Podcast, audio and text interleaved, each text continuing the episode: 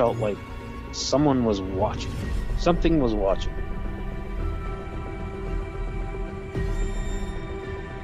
We seen some eyes, which were glowing a bright red.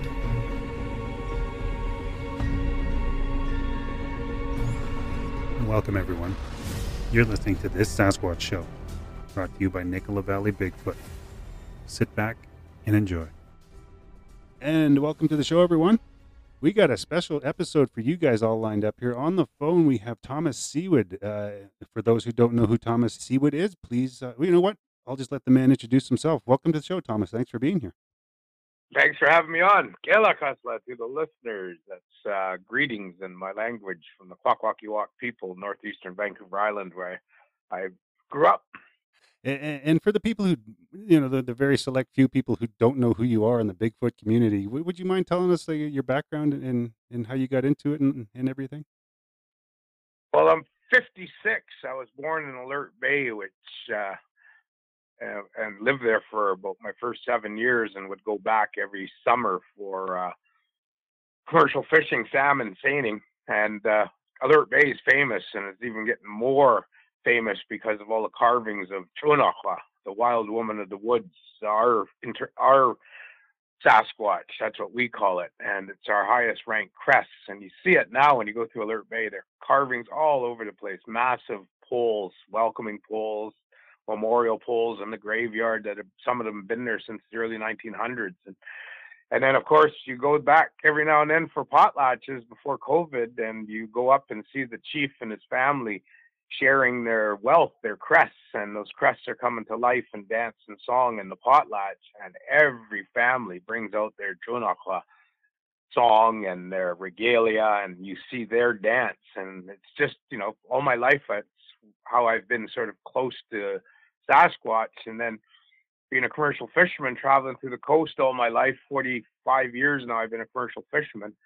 You know, I would always ask the question on deck or on the dock, net lofts, pubs, restaurants, hey, what do you know about Bigfoot, Sasquatch? And then I'd hear the stories from other First Nations from throughout Pacific Northwest coastal region and commercial fishermen, homesteaders, and you know, it was really intriguing all my life hearing that firsthand from people who encountered Sasquatch. And uh, in the late 1980s, I went into the mouth of Knights Inlet, the Broughton Archipelago. It's off northeastern Vancouver Island, across from Telegraph Cove, the famous whale watch Grizzly Bear Place, and just uh, northeast of Alert Bay, where I was born. And my Mamlicha tribe lived there until 1968 in the village of Mimikwamlis, and it's pretty famous. It's known as Mamalala Kula, village of a last potlatch. Hardly the truth, and that's what I would do there for almost, I guess, 20 years, doing a native interpretive tour to the sea kayakers, tourists who came in sailboats and yachts, and would dinghy ashore to see our fallen poles on the ground and the big house remains, the old houses, the old school and from 1989 onwards, I was the summer watchman guardian there. And I would be in my cabin at night towards the end of the season, around the end of September. And I'd be reading a book by candlelight or something. And all of a sudden, I'd hear the roaring whoops going from island to island to island. And I'd plug my ears and go, no, no, no, no, no, I don't hear that. I don't hear that because I knew it was the Chunahua coming into the area for the winter shellfish season. And you know, I'd be scared out of my wits. And then finally one night I heard howling and roaring and whooping and on the islands across from me. And then right behind my cabin where there were some fruit trees, you can read a book called Totem Poles and Tea. Well, the Owens couple who had a homestead farm, non-natives, that's where my cabin was. I built it on their abandoned homestead. So there was wild plum trees behind my cabin. And when all this roaring and whooping took place, this huge bellow took place in the plum trees. I heard the noise. I something in there. I thought it was deer, but I guess it was this chunahua. And man, did that scare me. And I'm just lying there, and I've got my gun beside me in my bed. I'm by myself, and I'm like, what are you gonna do? Big hairy arm's gonna come through that window. That's when I bang the wall real loud with my fist. And I'm like, hey, can't you hear I'm sleeping here? And all of a sudden you just heard this bloop, bloop, bloop, and crash, crunch, crunch, thing walked away. And then it dawned on me. Everything I've been taught by my elders and people that taught me how to hunt and fish about if you run across a Sasquatch or Jonacha, they'll generally shake trees, throw things at you, or leave broken shellfish called cockle shells on the beach where they've eaten to tell you that we're here right now. Please leave. This is our area right now for harvesting. So you're supposed to turn 180, get in your boat, or walk away. And you're showing respect to the Sasquatch, the Junacha. So when I pounded on that wall and I yelled for it to, you know, give me respect, I'm trying to sleep here. Don't be yelling behind me and my plum trees. Well, and he walked away, and that's when it dawned on me. The elders were right. It's all about respect. Chunacha always respects you, and you must do the same. And I came out of the bush in the mid 2000s in Washington State here when I got together with my common law partner, Peggy. It was around mid 2000s, I guess, and she introduced me to Finding Bigfoot and other Sasquatch shows. I'd look at them and listen and watch. And I'm like, hey, what's wrong with those Nistanut Lumama How come they're always banging trees? All they're doing is telling the Sasquatch, stop, turn around, and go back where you came from. I don't want you here. And I said, it's not very respectful because the Sasquatch was probably there first. And she asked me, you believe in Sasquatch? I said, oh, heck yeah, I've seen them lots. I said, heard them, smelled them. I said, they're just like white black bears, white deer, white moose. Eventually, you're going to see a white animal if you're out in the forest or elsewhere well, you spend enough time in the forest, you're gonna see, smell, or hear a Sasquatch, and I have, and yeah, they exist, and that's when I was sort of opened up to the non-native community, talking about Sasquatches. I was very frustrated. They would say that the Quackatoodle Indians from northern Vancouver Island. I'd say, Quackatoodle? I'm a Kwakwaka'wakw or Quagyok. You don't call me a Quackatoodle. they call their Sasquatch the Bukwus. And I'm like, whoa, whoa, whoa, wait, hold on a minute here. Bukwus is a small hair-covered bipedal creature in our culture, and it's uh, from the spiritual realm. It's a keeper of the ghost world. That's not our Sasquatch. Our Sasquatch is Chonacha, because you see the female one carved and in our art and dance in regalia but you also see the very rare male mask of a Jonacha with a mustache. When a man becomes a chief, they'll put that mask on his face. And I think it's called Jonachis when they put that mask on there. And it basically acknowledges that he's done all of his obligations at a potlatch for the past chiefdom of his father or his family. And he's fed the people, invited them to potlatch, opened up the gildas, the ceremonial, the symbolic box, the treasure of crests and songs, and brought to life all of that family's crests and to life in dance and song, and given out gifts. So he's done his obligations, and that's when they put that male Junachla mask on his face to acknowledge that he now shall be the chief of that family clan. So, you know, having that frustration with the non native people, you know, talking about our Sasquatch supposedly being Bakus, mispronouncing our name for the Sasquatch as well as our tribal name, and not just my tribe, others. And you know, I was just, and they'd mix it all up. Oh, and British Columbia is the coast is home to the Haida people. Wait a minute here, Haida is just one of many of the tribes on the British Columbia coast. So I was, you know, getting frustrated and flashing out at the TV. And Peggy goes, well, why don't you do something about it? So that's when I reached out to the modern day smoke signal, social media and Facebook, and I started took over Sasquatch Island, this Facebook group, which I still run, has a huge following. Please join if you're listening, Sasquatch Island on Facebook as well as YouTube channel. And I'm educating people. Number one, being a hunting guide for over 24 years, specializing in black bear and grizzly bear, and living in bush for over 20 years, and commercial fisherman all my life. I'm bringing my experiences, my knowledge, and I'm sharing it through Sasquatch Island podcasts, going to conferences on Sasquatch, so that hopefully I'm number one, teaching people to re- always respect Sasquatch. Don't ever think or try to harm them by shooting them or something. That's just ridiculous. You don't do that. But if you do have them allow you to get close to them, by all means, try to get that Dian Fossey, Jane Goodall interaction going so we can get conclusive proof of the existence of Sasquatch and see them on the cover of National Geographic. And then, in turn, our tribes and governments can work together to protect their territories, which is our territories and habitat as well. Because as we know, as humans, we're destroying our world. And, you know, the earth is, you know, very, very damaged. Right now, I can't even put sockeye in food fish jars because we don't we're not allowed to go food fishing for sockeye because their numbers are so low because of overfishing, uh, fish farms, uh, logging destroying the spawning habitat, overpopulations of seals and sea lions. The list goes on. So it's I think the last vestige to getting the earth back in harmony and balance within the animal kingdom. It all falls on the shoulders of giants it falls on the shoulders of Sasquatch.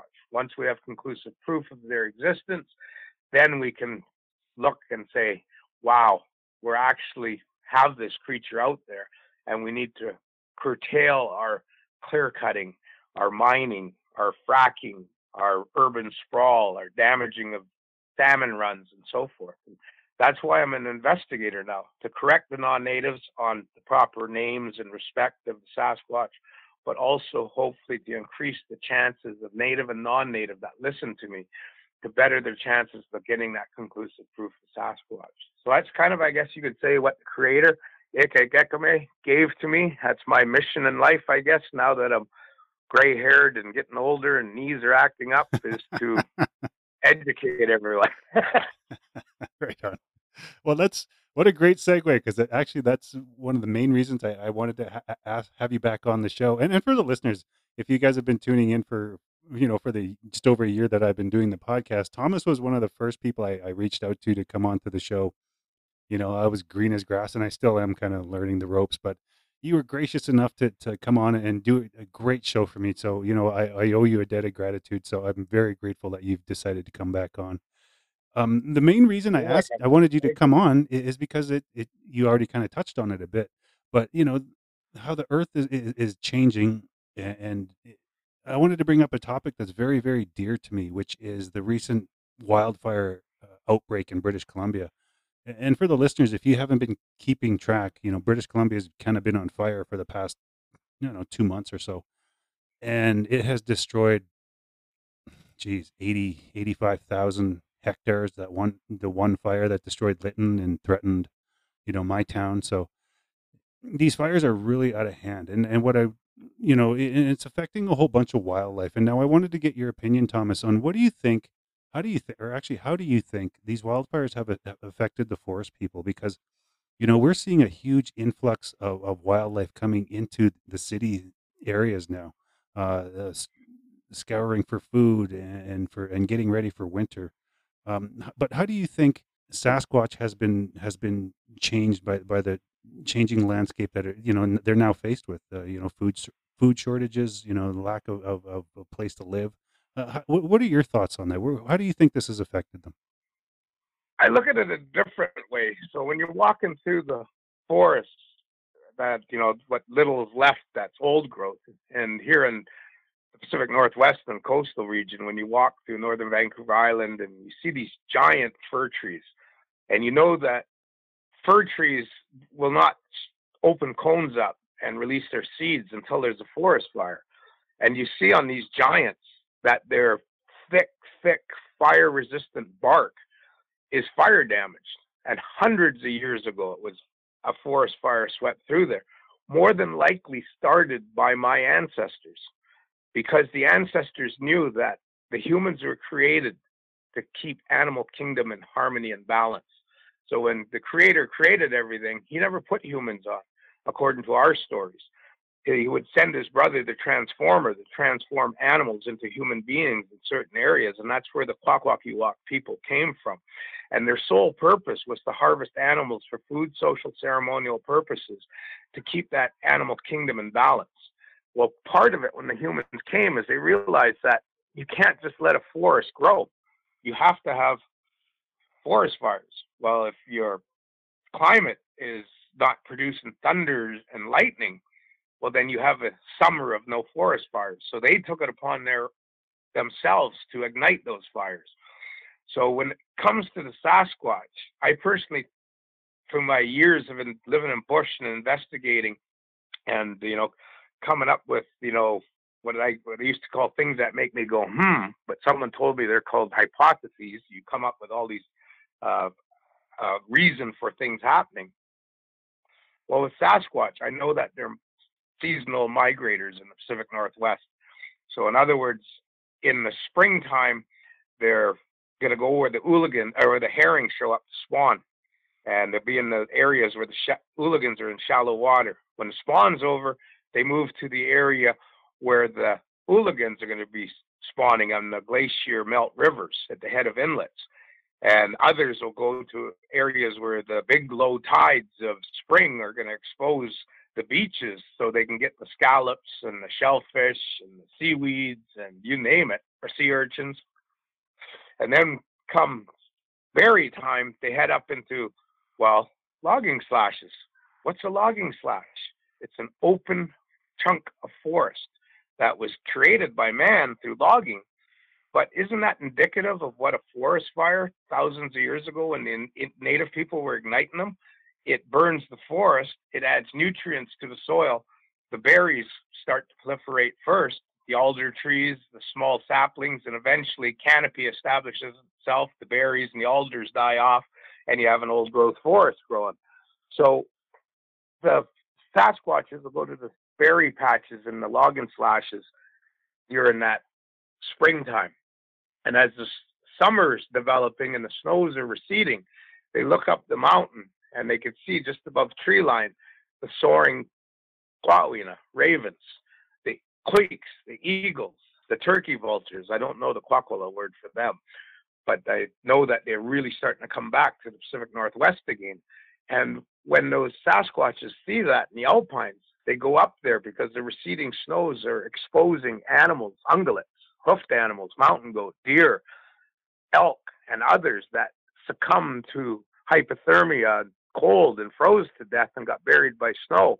And as the late spring, early summer heat comes, the snow exposes the carcasses. Well, it's like opening a refrigerator.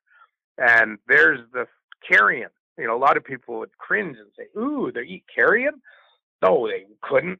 Well, every indigenous people, every people from six of the seven continents have have and still do eat rancid yeah. meat or oils. So for Sasquatch, and I've heard so many reports of them, you know, people finding caches and avalanche chutes where there's ice of bones from years of of uh, animals being there, and seeing Sasquatches in the alpine digging through the snow to expose a dead animal. So they go up to the alpines and they hit the carrion, but as the snow decreases, well, up comes all of that lush vegetation, the rodents, the marmots, the deer and elk and mountain goat go there to fawn drop because of all that lush vegetation creates a lot of milk. And the open expanses with no trees in the meadows of alpine, they can see and smell and hear their enemies, their predators. So Sasquatch is one of the predators up there capitalizing on fawn drop and the rich uh, vegetation, the rodents, and they stay there up until this time of the year when they look down from the mountains and they see the sunlight sparkling off the backs of eagles and seagulls and white down below in the rivers and streams because the salmon returned. And that's when Sasquatch comes off the high alpines down into the salmon areas.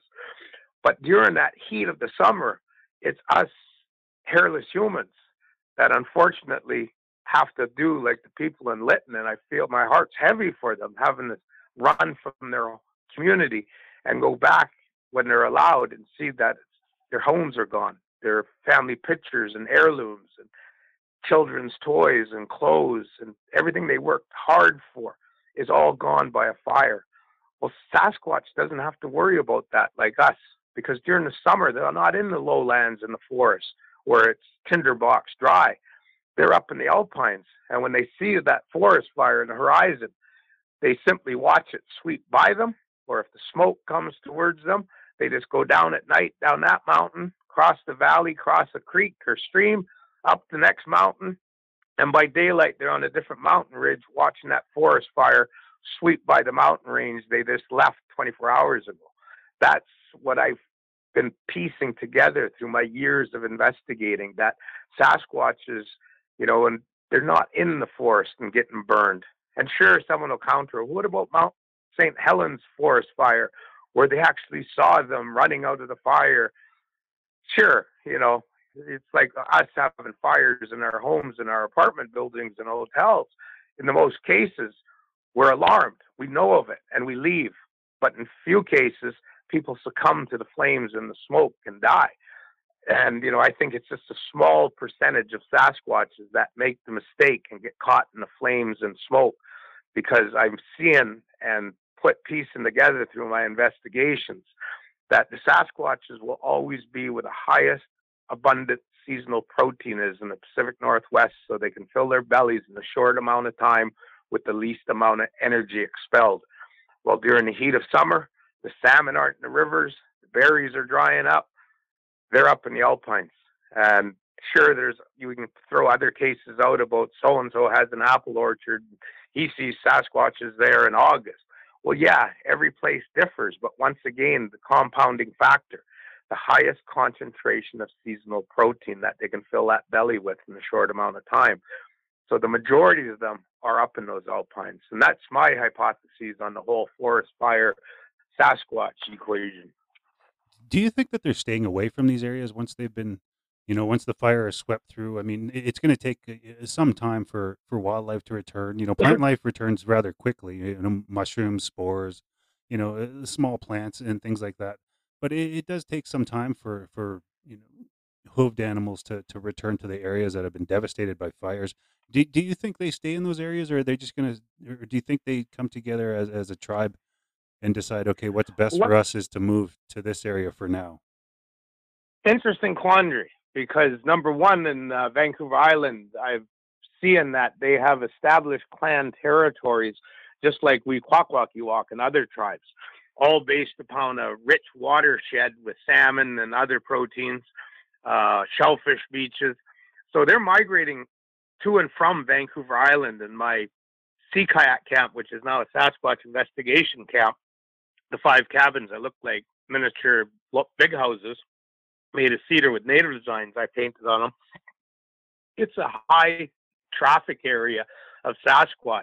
July 29th, if you go to Sasquatch Island, you'll see a post I did where I put a bunch of trail cameras up. One of them that was on the snout got knocked off, and you can see pictures of it being spun around, see the treetops, see a shoulder with a hairy something on it.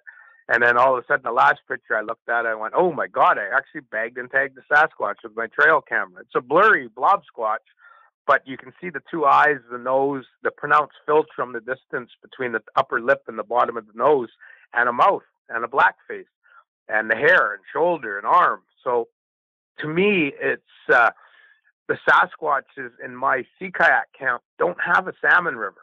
They're established between Salmon River uh, Kelsey Bay on Vancouver Island's east side, and just northwest of there, Adams River, which we call Hiladi, the land of plenty, and it's just loaded with pink salmon right now.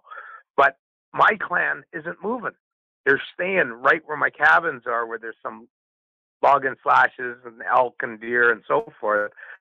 But uh, I'm seeing that they're eating starvation food around my camp. All of the three types of mosses have been picked quite extensively and on the logs and trees and so forth. The sea urchins, which were pretty abundant at one time, well, a couple years ago when I went in there with Nathan Reo, one of the non-native investigators on YouTube, uh, brought him in there, and we noticed a lot of sea urchins that were split open in half at low tide down on the water. Well, now when I go there, there's very few sea urchins. The ones that are there are kind of hard to reach. They're pretty deep and so forth all of the Chinese hats, which are a shellfish called uh, uh, limpet, all the big ones are gone. The ones the size of loonies and toonies, they're all gone. It's the small ones that are there. And when I roll the rocks over at low tide on the beach, where I, my kids used to do that years, a few years ago, well, my son would be playing with all the little beach crabs underneath the rocks and the little fish called bullheads and the eels. Well, it took me quite a few rocks till I actually found some protein, an eel, a couple small crabs. That beach where my cabins are have been just hammered for protein. So what it's showing me is there's a population increase in Sasquatches. So like everything in nature's code, according to Ekekekame, the creator, you have to spread your gene pool. You have to go out as a young male and start your own territory, your own big house, so to speak. Well, I'm finding my clan is in an inferior zone with no salmon stream. So it's telling me that the salmon rivers north and south of me have established clans that have probably been there for since the dawn of their creation, those family units. But here in the inferior zone, we're starting to see a lot more Sasquatch sightings on Vancouver Island and the islands offshore and the mainland. And what it's telling me is there's a population spike. So when your territories, Nicola Valley and elsewhere in British Columbia and the Pacific Northwest, where we have these massive forest fires, hundreds, thousands of hectares, well, it's there's a big dilemma now for these clans. They can't stick around in the burned out areas because there's no protein. There's not going to be any protein for almost a decade when it gets really substantial that they can live off it. And now they got to move off into someone else's territory. Well, we know our history. Well, that means if they move into other territories, and we've heard it on different Sasquatch postings of mass vocalizations, roaring and pounding of chests, and it sounds like there's you know a battle taking place. Well, maybe battles are taking place within the Sasquatch community. Maybe they are fighting over turf because every animal fights over turf. Wolves, cougars, bears, you name it. People. Fight over their turf. And I think that's probably what we're going to start seeing more and more of and hearing more of because of the amount of forest fires we have sweeping the Pacific Northwest, especially up in your area. I do feel a sense of responsibility that, you know, as as people, we just don't respect Sasquatch and, and their home enough. I, I, I honestly, I know it's not it's not my responsibility to take on, but I'm going to take it on anyway. And that's one of the reasons why I wanted to do this episode is because we have to do something. We're, we're destroying our planet. And along with our planet, you know, we're destroying our Sasquatch's homes. I, I mean, it's just something has to be done. Now, I wanted to also bring up, and you kind of touched on it again, is do you think there will be an influx of, of sightings and encounters, you know, moving probably, if I had to guess, uh, they would be moving more north towards the Prince George area, I guess, or, or the uh, uh, 100 mile area, I suppose. Uh, do, do you think that there would be there will be an influx of, of sightings within British Columbia because you know as the forest people you know they, they move into a new territory you know there could be more um, encounters with, with people like do you think that's a possibility Oh yeah, we're definitely seeing that. You know, like uh, one of the things I study is what I call I class as the urbanized Sasquatch. So I'm here at my southern home in Kent, Washington, just south of Seattle, and just east east of me is uh, Enumclaw and Buckley, separated by the White River. And uh, you know, I've been going up there quite a bit.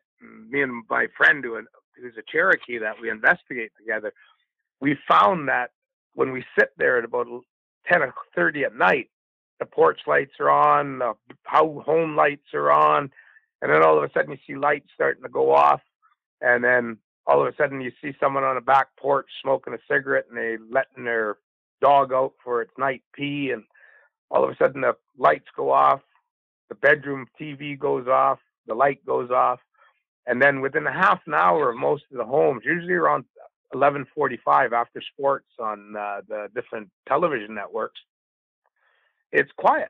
All the lights are off no dogs are barking and then you hear the tree knocks and the chirps and the warbles and the cracks in the bush the Sasquatches are coming out of the forest where they sleep during the day. And they're coming into that edge of the urban environment. They're going into the stables where there's grain and feeds for the livestock and chickens. They're going into the greenhouses. They're going into the gardens and the fruit trees this time of year. And year round, they're going into the compost boxes.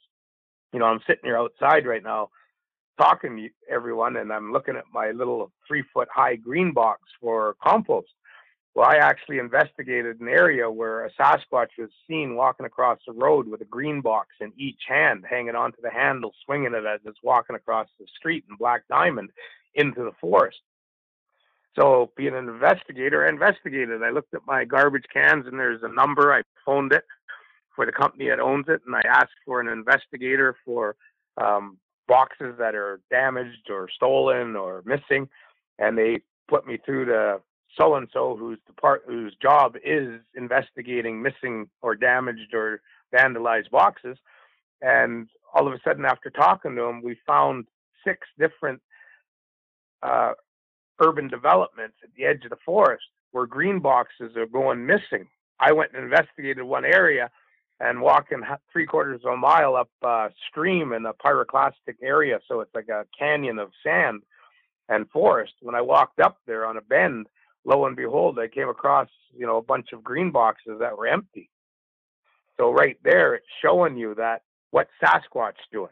Just like our ancestors, the indigenous people throughout Turtle Island, which I call Sasquatch Island, North America, they diversify or they die, just like the Marine Corps, Corps' motto in the U.S. So Sasquatch's population now we can go back to 1967. Roger Patterson, Bob Gimlin, they come up spades and video film Patty at Bluff Creek, California. I was born two years prior in 1965 when there was about a thousand Kwakwaka'wakw in my tribe off northeastern Vancouver Island and spread out. Now we number over 5,000 or 8,000 or something. So my tribe is proliferated like bunny rabbits in my 56 years of life. Well, that same time period, every other indigenous tribe and the people of North America and the world have proliferated like bunny rabbits as well in the last 50 years. So that with the sighting increases we're hearing and with new territories that are inferior being established by Sasquatch clans, and then we have these urbanized Sasquatches that are coming into our backyards and barns at nighttime while we sleep and fart in bed and snore. well, it's showing us that the Sasquatch population, they too have proliferated like bunny rabbits since 65. So the urban Sasquatch, a lot of people that, uh, especially the Nista Lumama, uh, when I listen to them and read their pod, listen to their podcasts, which I don't do very often, but when I go on Facebook, because I belong to so many groups and conferences, and I hear them speak, how they go 80 miles into the bush and uh, look for Sasquatch. I always say, why are you going into the yarn basket? You know, finding a Sasquatch in the forest in North America is like finding a needle in a hayfield. You're not going to do it more than likely. Shouldn't you be going to exposed areas like a area that was logging slash that's established with berries and ungulates and rodents? And maybe you should go into a forest fire that's uh, rejuvenated after a burn 10 years ago and there's ungulates and rodents and berries and tubers and mushrooms. Or maybe go to a riverbank that's all open and they're coming out at night to harvest salmon or hooligans in April, March and April. Or maybe go to a beach that's exposed at nighttime with a massive low tide and the Sasquatches come out to harvest the shellfish or maybe go to the urban edge like I'm doing and setting up and watching and listening, seeing the Sasquatches come into the urbanized environment for the human produced proteins and other food sources like compost and compost boxes. So that's how I look at the whole Sasquatch equation. I'm not the guy who goes running out into the forest because I think it's a complete waste of time. So I go to the open areas where with your FLIR, your forward looking infrared device, which I have two of them, one of them, FLIR 2, plugs into your cell phone. And you can record video, record audio, record stills.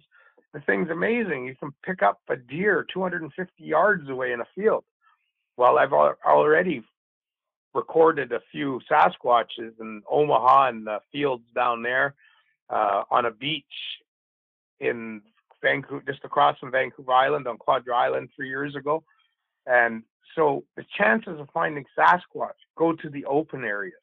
You know, even though you do live in a forest environment, maybe you might want to look up the hill and go, well, I guess I'm gonna, it's sweatier than all hell when I climb through the forest and get in, punch through into the alpine and camp for a couple nights because I got to sleep like a Sasquatch during the day And at nighttime, I got to sit up and smell, listen, and flirt, and hopefully light up with a spotlight a Sasquatch or two, and videotape them.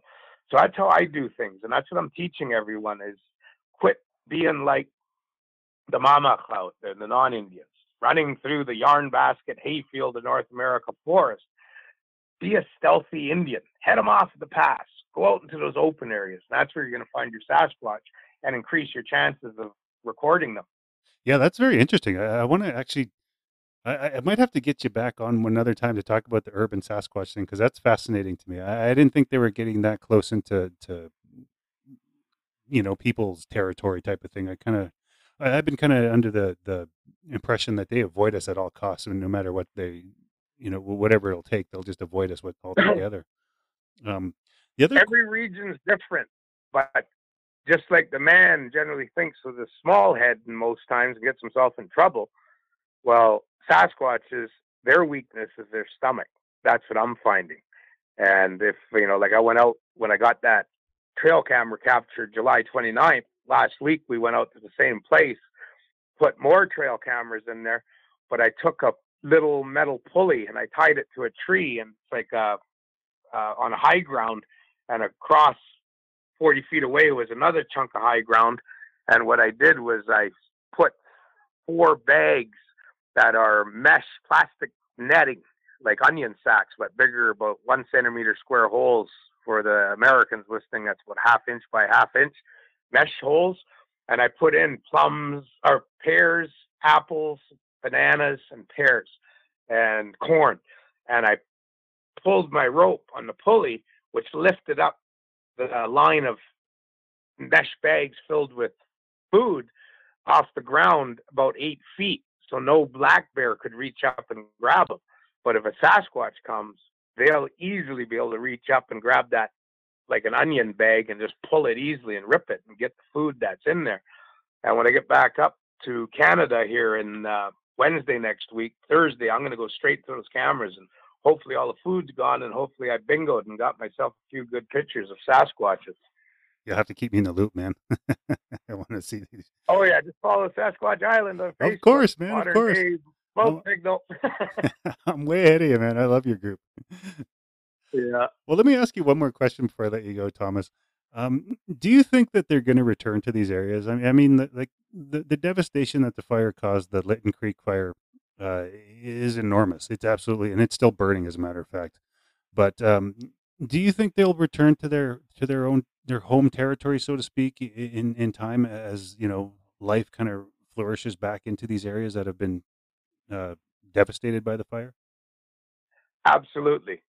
Because me, I believe the Sasquatch is a, the true human, so to speak. I've come full circle where at one time I used to think uh, with Dr. John Bindernagel when I used to hang out with him when I first met him in the early 90s. I believed as he did that Sasquatch was on the branch of uh, the primates of Gigantopithecus blacki that came over with the Bering, Bering Land Bridge Mhm. as our ancestors possibly might have done. But anyway, that's where I was for many years.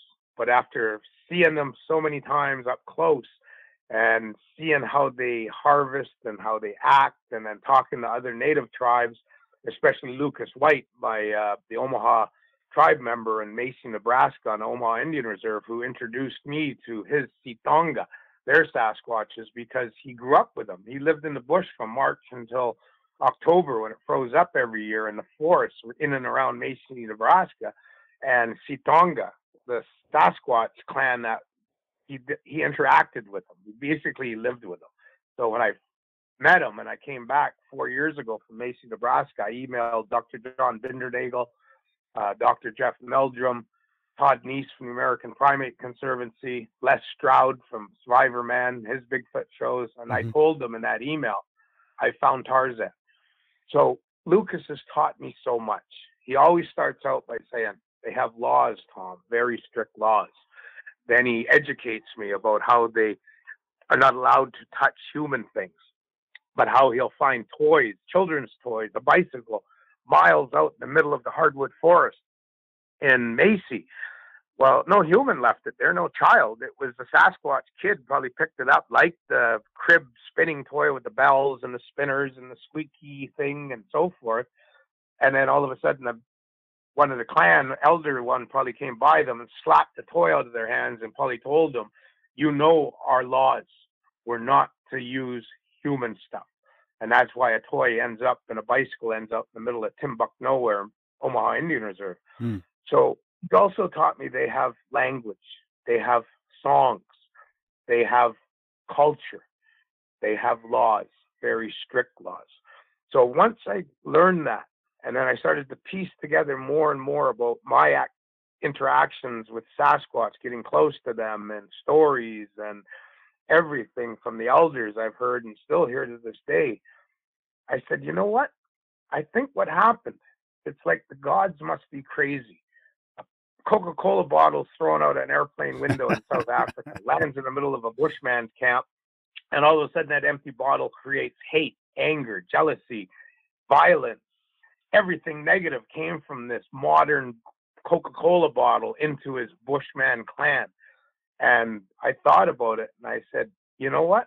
That's why they have laws, very strict laws, and they're not allowed to have spears, mortars and pestles, uh, bows and arrows, paddles, knives. We don't hear of that very much. Actually, just the odd time. So I thought about it and I said, you know what I think happened? Tens of thousands of years ago, we know we were living like Sasquatch. We were seasonal, nomadic migrators out there in the Pacific Northwest and elsewhere in Sasquatch Island, Turtle Island, North America. And all of a sudden, we started to become into agriculture.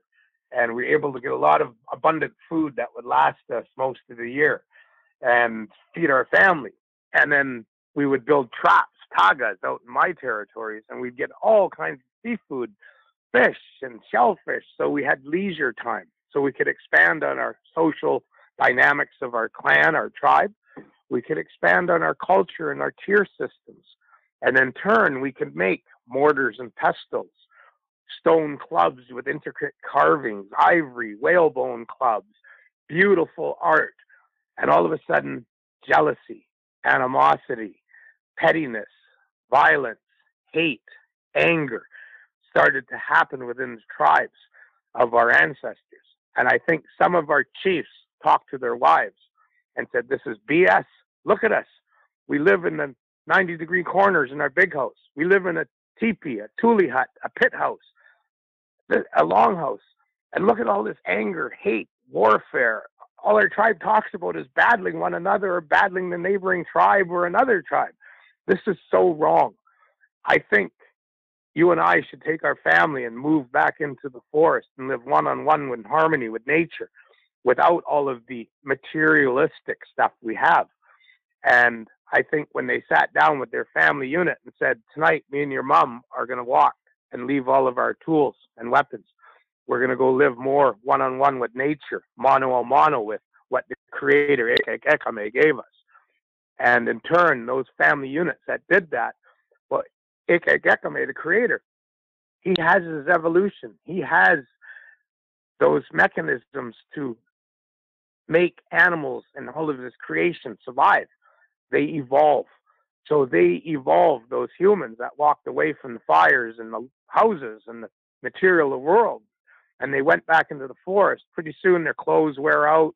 And next thing you know, they get hairier.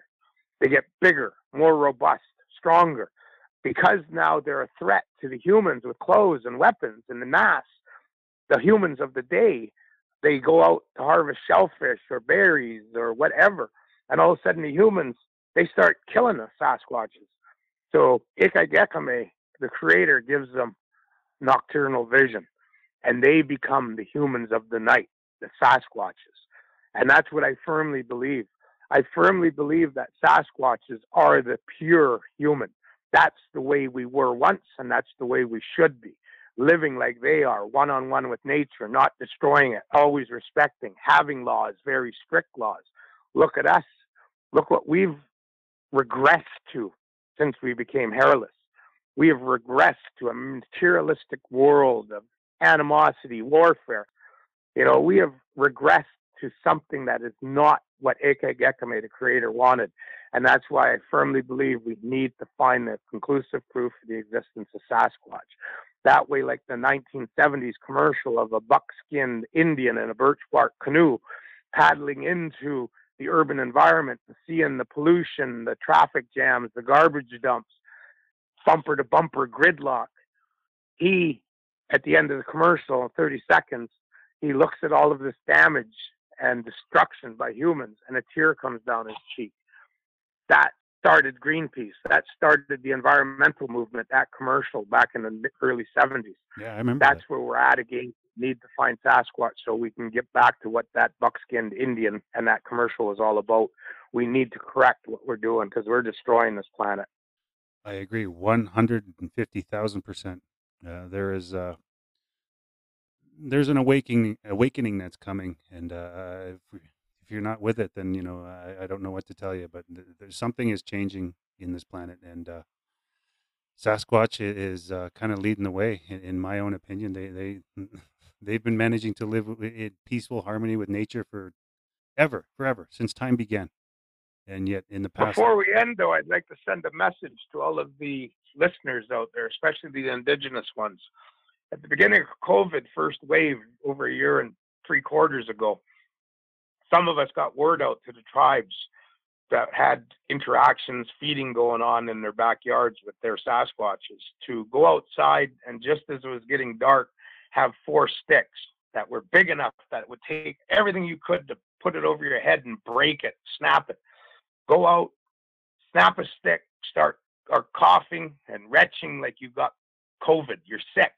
Act like it. Snap the stick.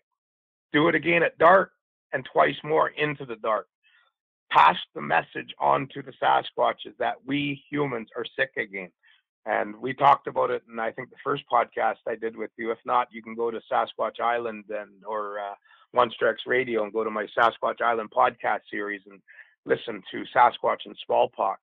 But anyway, that's what we need to do. Pass the message because this fourth wave that's coming, it's either going to be fizzle out fast, which we hope, or it's going to keep climbing and be a mega wave, a tsunami, and clean out some of the humans. Because as the flood stories talk about, we're at that point again in humanity on this planet. We're back to Sodom and Gomorrah. We're back to before that when the great floods came with Moses and with the indigenous stories of the great flood well, the great flood, I think that's coming now, possibly could be a pandemic. So, you know, maybe we should do everything we can to let our Sasquatches know that we're sick again and please stay away from us. Yeah, protect them. Uh, I think we owe them that. I, I definitely believe we owe them our protection and, and our apologies. So because we, we we've done so much to you know disrupt their their livelihood and then you know their family units, and I think that the least we can do is just leave them be. You know. Absolutely. Yeah.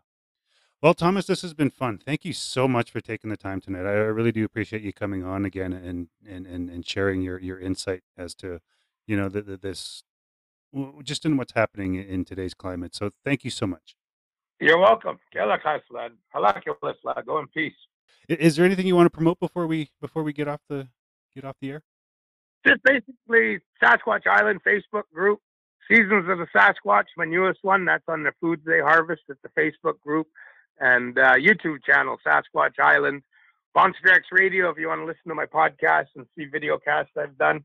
But if you really want to get entertained, go to YouTube and type in Sasquatch Island, uh, Tom Sewid, S E W I D, and you'll see all kinds of videos I've been doing through the years showing you the Pacific Northwest out on the commercial fish boat and some amazing Sasquatch territory. Yeah, it's definitely good stuff. I can definitely attest to to the quality of the content that you're throwing up on YouTube. So for the listeners, go check it out.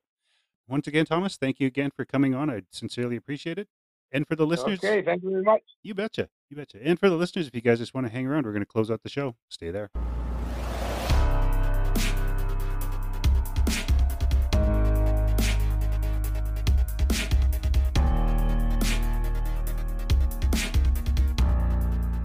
And welcome back, everyone.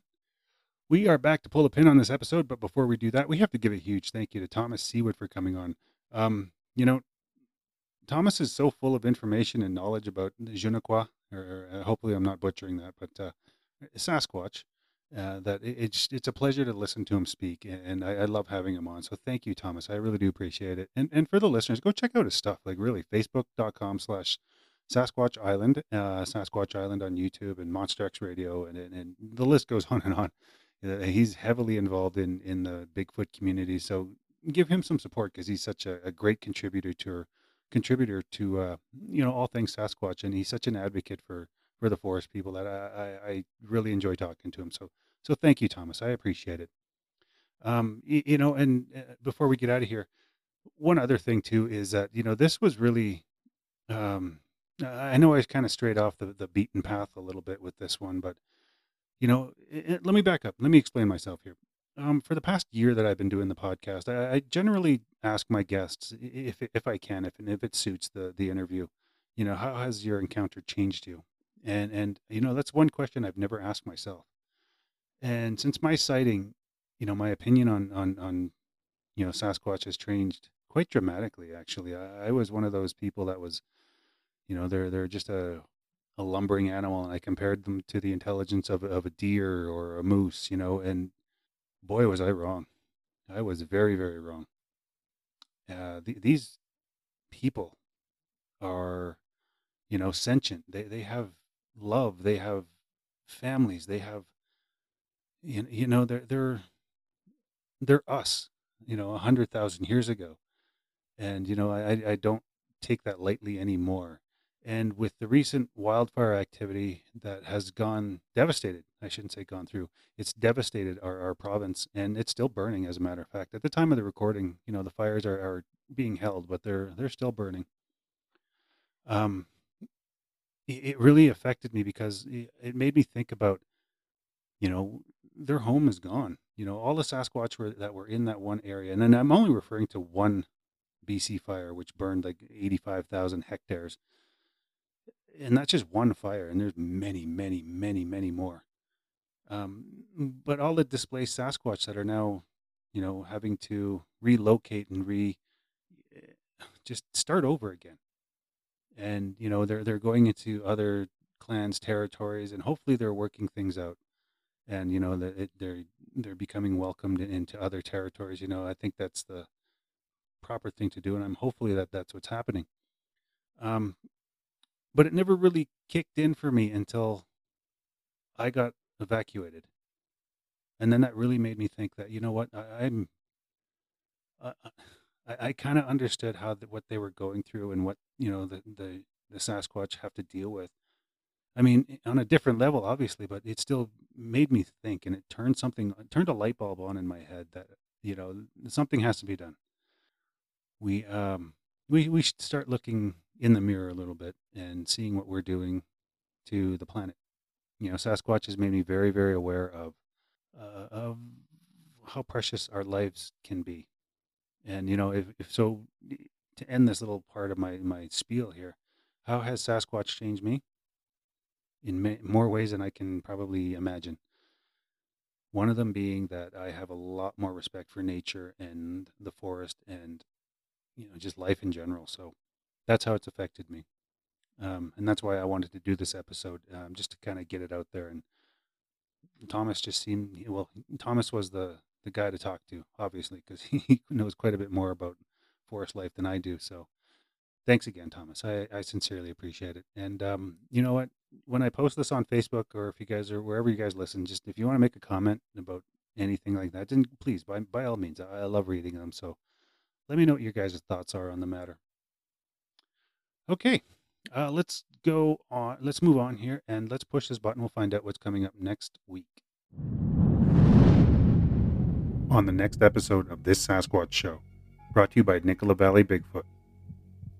and it looked like he had a kind of a cone head a little bit and he had no neck and he looked like he had long arms and he just stood by that fence pole and he just watched us while we were playing and we were winding up our kite and we didn't want to leave it we were like kind of getting nervous and we watched it and he watched us So tune in for that. We're going to have Reba from Montana on, and uh, she's going to talk about the time that she saw uh, a Sasquatch when she was uh, playing as a child. So tune in for that. So let's get out of here. But before we do that, I'm going to plug the show. Guess what's coming, people? if you want to be on the show and you've had an encounter, I can be contacted at nicolavalleybigfoot at gmail.com. That's N I C O L A, nicolavalleybigfoot at gmail.com. I'd love to get your stories on the air, and uh, I'd love to hear your stories, actually. So uh, get in touch. nicolavalleybigfoot at gmail.com.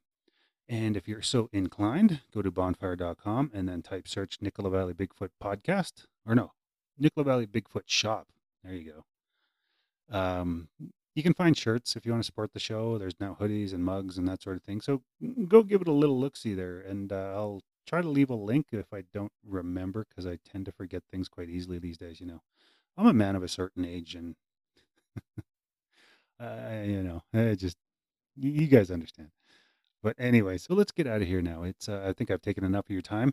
Um, so once again, you guys, let's uh, be a little bit more uh, fire smart if we can. Uh, I know it's fall. Fall is coming soon, but uh, can't hurt just to make sure that that fire is out.